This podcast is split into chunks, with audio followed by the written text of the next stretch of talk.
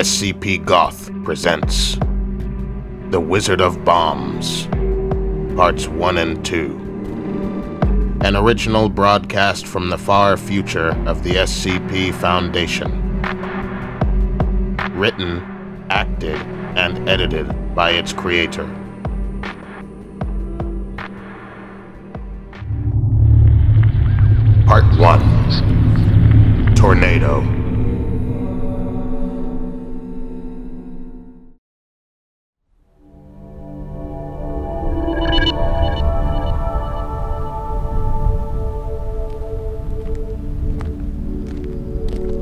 Fields and fields of waste, rock, and concrete.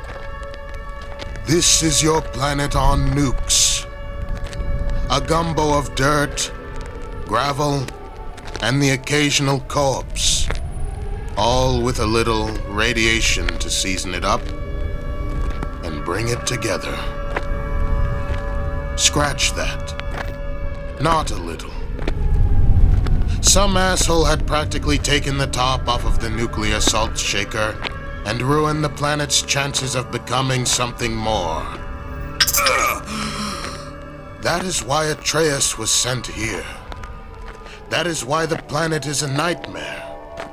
That is why he is injecting himself with anti radiation medication. That's why I'm still breathing. The planet is a fallout. And because of that fact, he gets to live. In the Foundation, information is gold, and if one were to lay eyes on the shrouded brown and green sphere of Yelucan, they'd soon realize that there is a danger here that needs to be swiftly eliminated. The Wizard. The lizard mutant madman who tipped the first domino that could eventually lead back to humanity. The beast with the codes. The conspiracy theorist's dream. The church structure ahead should make a good resting spot. He cautiously approached the church, as if it were a military outpost. That was partly true. The bell that hung here had probably been unrung for decades.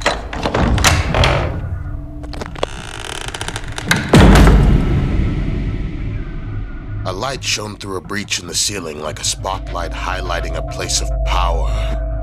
Perhaps it was. Practically nothing useful here. He gravitated toward a basement door, the last vestige of any secrets that the building might hold. I can't see anything in this darkness. Hello? Is anyone there? A hand grabbed his leg. He scrambled back up the stairs clumsily. Some kind of creature. Made of wood? Stop. Do not shoot. But listen. You must not trust the Tin Man. You. You. Do not trust the Tin Man. There was a sudden cacophony of booms outside. The gaunt faced wooden being was now dead, unmoving. We can smell you and that firewood in there, human. It was them. Servants of the lizard. No. No. They're here. I failed.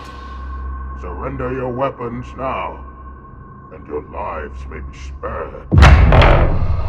He could hear the doors exploding inward above him. I can gauge at least four of them. One reptile was saying something to another. We should just kill him and get it over with. He's probably in the fucking basement. He loaded his pistol. That was it. He had no other choice. The basement room was completely empty. There was nowhere to hide. Perhaps it's what's not there that will be my salvation. Yes, there were indeed times when darkness could be an ally. He rushed over to a blackened corner of the room. The dropship isn't far from here. If I can outmaneuver them, I can make a break for it. It's the only chance I have, unfortunately. Get over here. Get the little scat out of there. Open the door.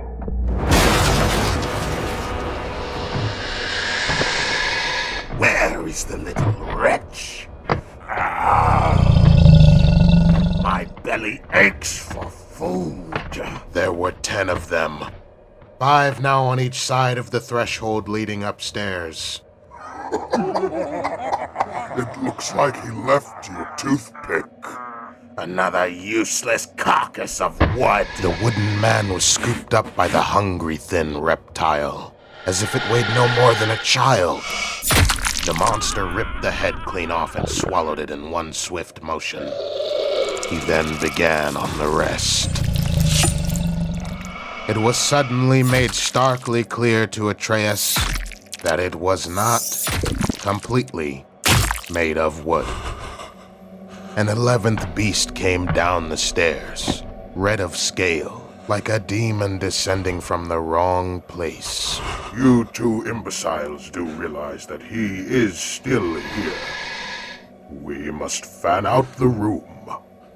Take squads of five on the left and right sides of the room and proceed forward. I will cover the center. My plan won't work. There's too many. There's, there's got to be something that I, I don't know what to do. Oh God! Oh God! Did you think me defeated, reptilian? A metallic voice from outside pierced the air. Scaled heads turned to investigate. I thought you said you dealt with that one at the pits.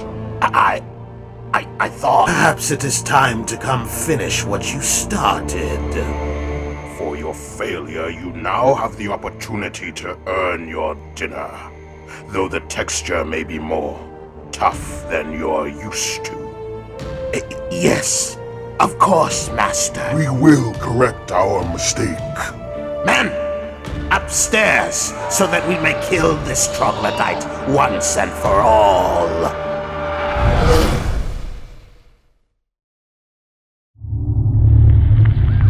Part 2 Cold Heart.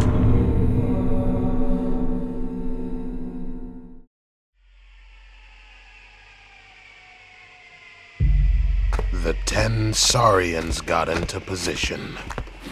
The metal voiced man was completely surrounded. You'd think this one would be more subservient after we binded him with that jaw. And those rags. Fitting clothes for an animal. Now, let us finish the task. Yes, come and finish your suicide. He lurched upward with preternatural speed. In the next instant, his mass came crashing down on one of the reptiles. He moved with impossible speed. The laser fire simply couldn't keep up. He blitzed over to his next victim and ripped out its heart. The largest of the lizards hoisted a Gatling laser. He couldn't keep up this pace. He had to get out. He launched himself at the nearest wall. It is too late to run now, coward! He's lost his cover. Keep up the barrage. Dodged and jumped and spun through the laser fire. A few found their mark and popped his legs. Like a miracle, the Gatling gun ran out of ammunition. It was only the handhelds now, and the surrounding open wasteland. He leapt up onto the church roof. He's above us. The bell.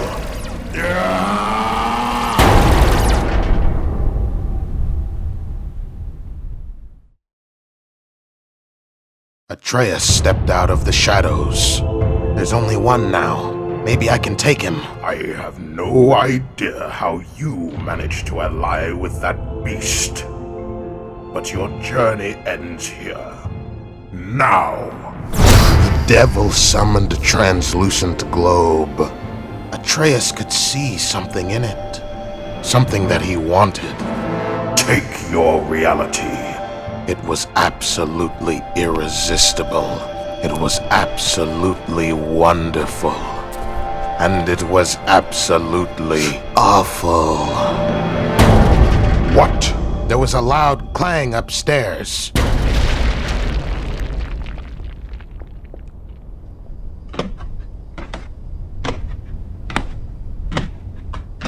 Oh, please. Do you really think that?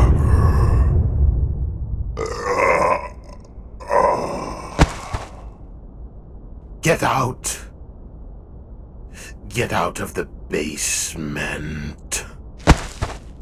Metallic limbs and coverings were apparent on the ragged, unconscious man. A cyborg. Although he was still filled with fear, Atreus's eyes couldn't help but hover over to the first of the deceased in this personal hell. Listen. You must not trust the Tin Man. Do not trust the Tin Man.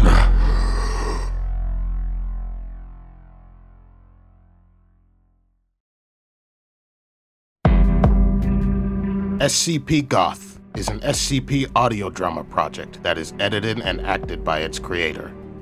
If you enjoyed this episode of the Wizard of Bombs miniseries, be sure to like, comment, and subscribe so that you can be notified of future episodes in the future. Be sure to check the description for other ways to engage with the project and keep the signal alive, such as Patreon.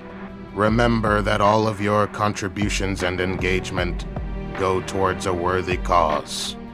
Thank you for taking the time to listen.